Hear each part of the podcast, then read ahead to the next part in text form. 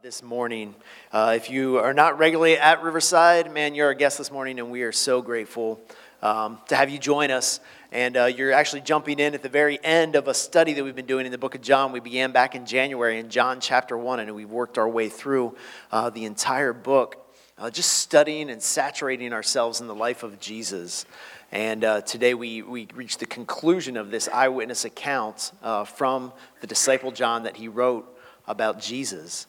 And um, as, the, as in any good story, um, he, he reinforces the things that he's been telling us through the entire book in these final couple of chapters. And um, uh, the thing that I'm really excited about is that, that each one of us is also in a journey, right? We're all, our lives are writing a story. And uh, I do a discipleship every couple of weeks with a couple guys, Rob and Varun. We get together. And uh, in our discussion this past week, we were just talking about um, it's hard when you screw up and when you make a mistake not to feel like God's disappointed in you, right? It's hard to not feel like, oh man, he's like, he's probably pretty bummed that he chose me right now because because uh, I'm a loser. And uh, but but the reality is is that when God looks at us, there's two things. One, He sees Jesus perfect, sinless work applied onto us. And so when he sees us, he doesn't see our brokenness, he doesn't see our failures. Uh, if we've received Jesus as our Savior, he sees his perfect record placed upon us, and he loves us. And the other thing that I take encouragement is, is that all of us, our entire life is a story. And so our tendency is to, to look at one moment in time and kind of define our entire personhood, all that we are, by that moment. But God exists outside of time, and He knows every one of our days from the beginning to the end. And so, just like in a movie, if it's a movie that you've seen before in which there's a character transformation that takes place when a bad character ultimately becomes a good character by the end of the movie, when you watch that movie the second time or the third time and you know everything, even that character's flaws early on in the movie uh, almost are, are calls for celebration because, like, man, I can't believe that they were that bad, but ultimately I know that they're going to be that good. And I think that, that God recognizes that every one of us are, uh, we are at a, a specific point in our journey, and yet our whole story has yet to be unfolded. And my prayer for you this morning, whether you're at a great point in the story or whether you're at a low point in the story, is that today will be a turning of the page and that you'll get some clarity about where God is calling you to go and where He's leading you and how to draw closer to Him. And, and the story will begin to, to take an upturn from here. We've been looking at this life of, uh, of Jesus through the book of John, and, and there's so many questions, right? What have we learned that is going to change the way that we live? Are, are we on the right path? Are we walking in the light or are we walking in darkness? Is our life bearing fruit? Are we demonstrating our love for Christ by loving one another? And these final chapters are going to enforce some, some powerful themes that John has been unfolding uh, the importance of belief, the importance of abiding, the importance of love, and the importance of following Jesus. And so we're going to just take a little bit of time this morning to look at those things as they unfold in John chapter 20 and 21. Many of you know the, uh, the, the, famous, uh, most ma- famous verse in Scripture, probably, right? John 3.16, right? For God so loved the world that he gave his only Son, that whoever believes in him will not perish but have everlasting life. John has been reinforcing over and over again in this book the importance of belief in Jesus. We would love to uh, maybe embrace an idea that, like, hey, you know, maybe Jesus, when he died on the cross, maybe that was good enough for everybody, and everybody gets in, and there is no hell, and there is, there is no judgment. But, but that would run counter to what John shows us in the, in, the, in the gospel, right? If God so loved the world that he gave his only son so that whoever believes in him would not perish, then we have to acknowledge that that means that those that do not believe in him fall under judgment.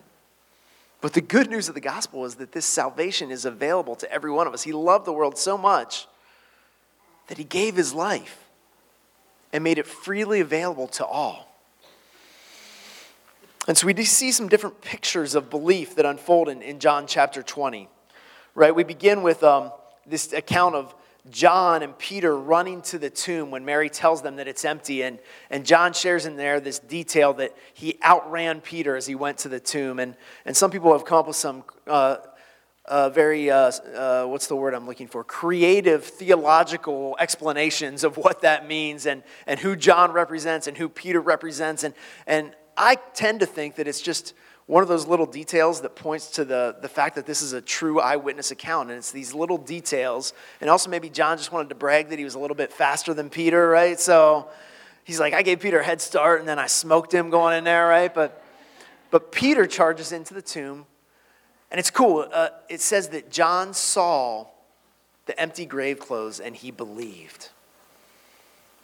That was enough for him. He had heard Jesus say over and over again, I'm going to raise on the third day. I'm going to be I'm going to die. They're going to kill me, but on the third day I'm going to rise. And when he walked into that empty tomb and he saw the empty grave clothes, that was sufficient for him to believe that the impossible had taken place, right? And he and he grew in that. And then we see Mary weeping there by the tomb, and, and, and two angels are sitting in there, and they, and they say to her, Why are you weeping? And, and she's so distraught that she's kind of like, Well, they took Jesus, right? And then, and, then, and then another voice comes from this side, and she thinks it's a gardener. And she's like, Where have you taken him? I'll, I'll, I'll take the body, just please. And then he says, Mary.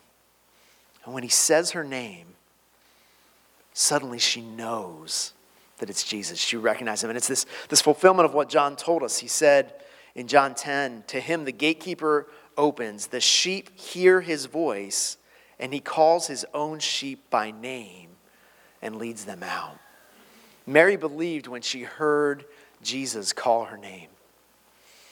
Shortly thereafter, Jesus appeared to the, the disciples as they were gathered in the upper room, and, and he has this transformed body. And so these amazing things happen with this transformed body. He's able to appear in a room that the doors are locked, and yet he's able to come in. And, and we saw with the grave clothes, right? You remember several weeks ago we looked at Lazarus, and, and Lazarus was called forth out of the tomb by Jesus, and, and Lazarus comes out like this mummy, right? Wrapped in these grave clothes. And Dave preached a powerful message. If you didn't get a chance to listen to it, you should go back and listen to it online. But, um, but he shared with us that sometimes, even when we're resurrected to new life, we need help taking off the grave clothes of our old death and bondage. But Jesus needed no such help. He, he, he, it's like his body went through the grave clothes. They were just laying there, right? And it was evidence that the body hadn't been stolen because who would take the time to unwrap the grave clothes from a body that they were stealing out of a tomb?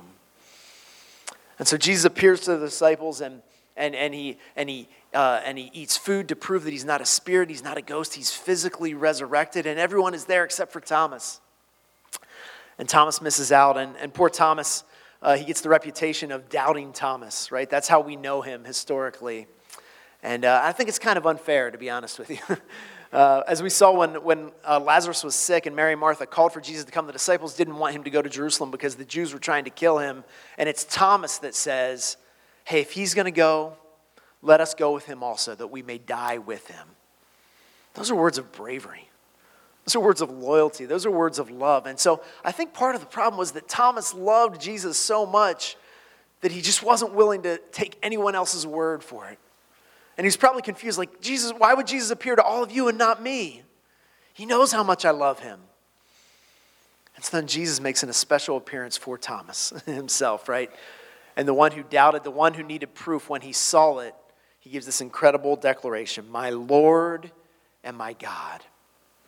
From the one who had the hardest time believing that it was true came the most uh, most animated profession of faith. Not only are you my Lord, not only are you my teacher, not only are you my rabbi, but you are God.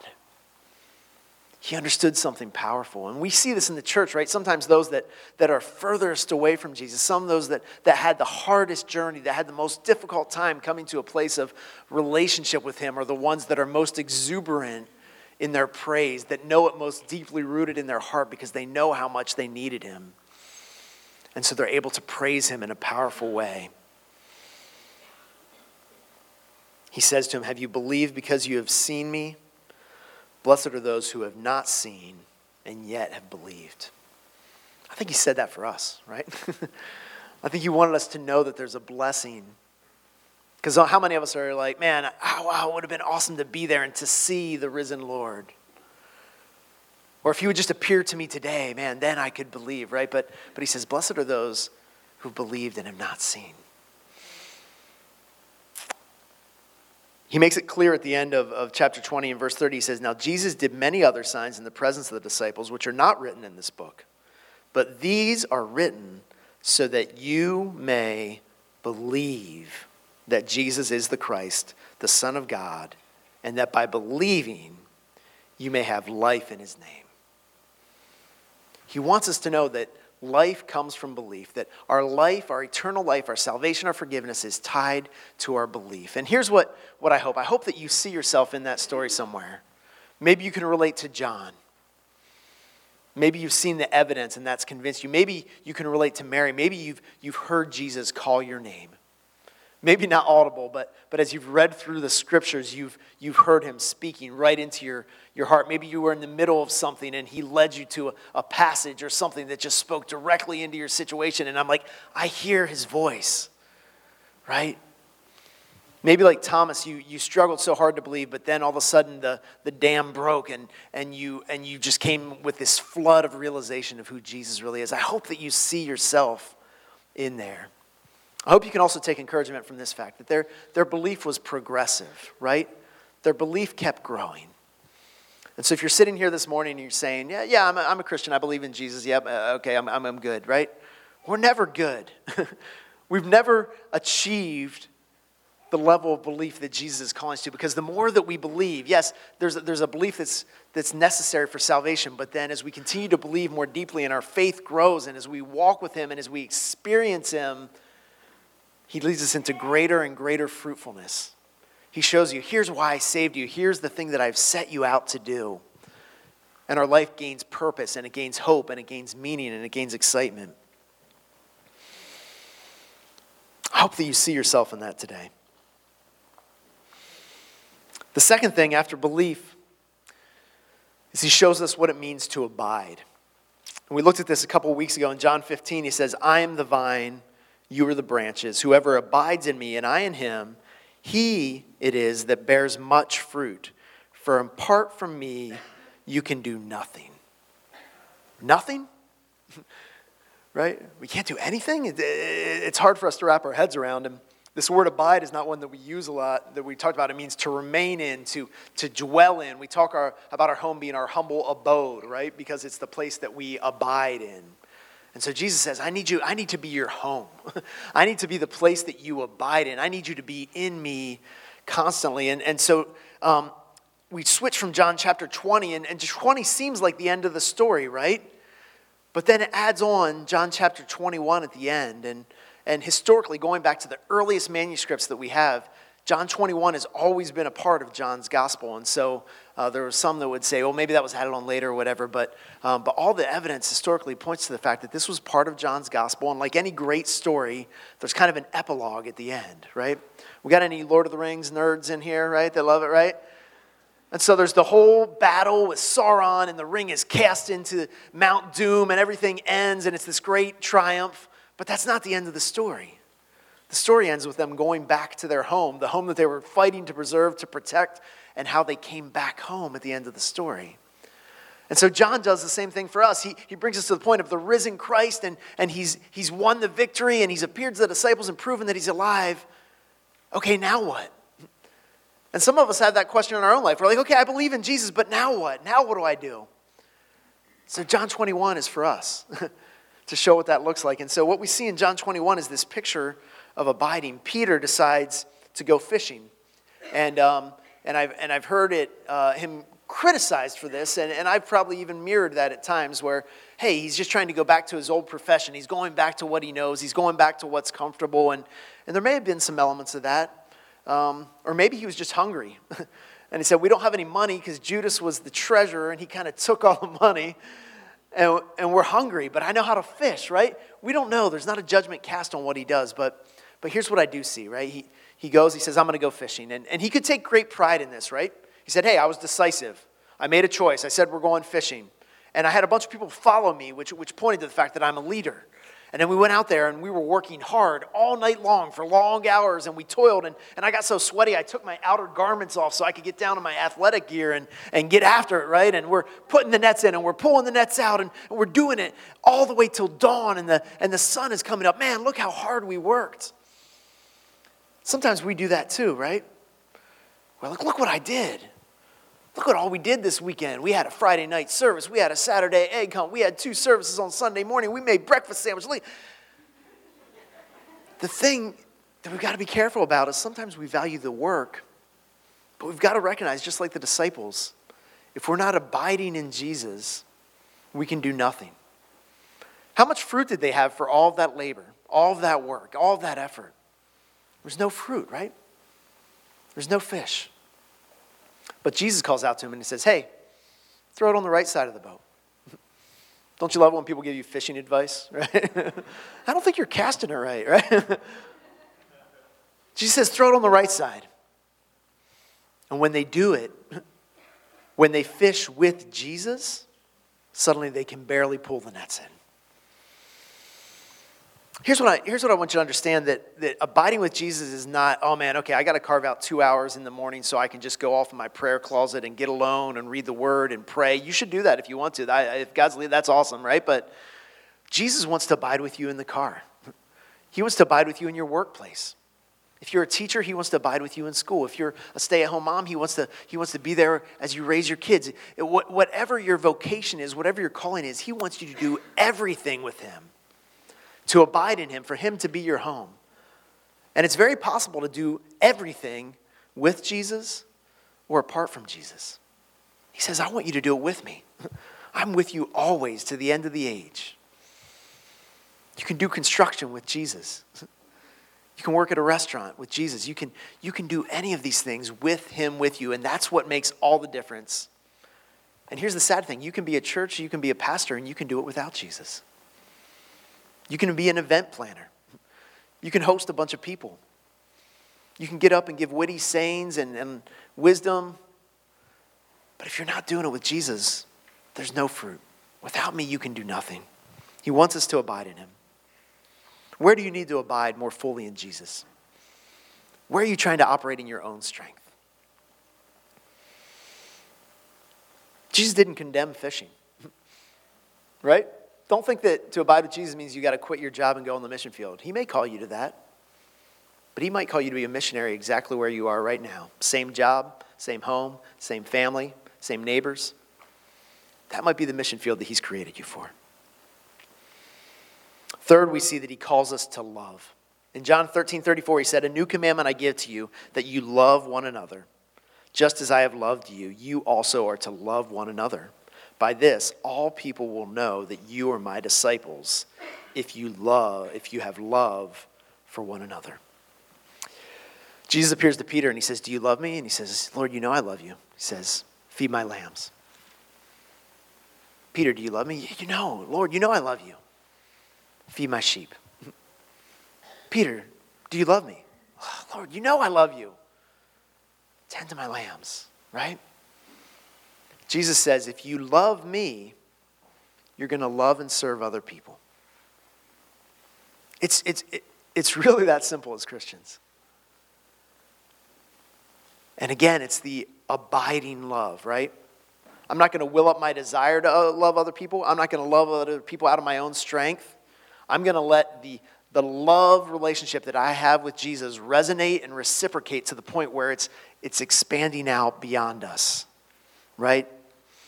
I'm going to I'm going to love out of the overflow of love. When I give my love to Jesus, he gives me an abundance of love back, and I'm able to overflow into love for those around me. Because Jesus loves. Jesus loves everyone in this room. We might not all naturally love each other. Jesus loves every one of us, and because of our love for Jesus, we should love one another. It says in 1 Corinthians 13, 13, so now faith, hope, and love abide I love that, right? Faith, hope, and love abide, they remain, they dwell with us. But the greatest of these is love. And it's really just as simple. You can, you can ask yourself, Am I operating out of love? So much of what we do, so much of what the church does wrong is when we don't operate out of love. Am I operating out of love or am I operating out of pride? Am I operating out of self righteousness? Am I operating out of judgment? Am I operating out of selfishness? Or am I operating out of love? Next time you get in a conflict, next time somebody cuts you off in traffic, just ask yourself Am I operating out of love? And hey, it works the other way too, right? Like, do I need to have a hard conversation with this person because I love them too much to let them keep hurting themselves? We're called to speak the truth in love. Love is not always permissive, right? Love is not always an open door. Love is not, eh, despite what they say in Frozen, right? we saw where that song got them, so I'm just going to say love puts boundaries. Love is complicated.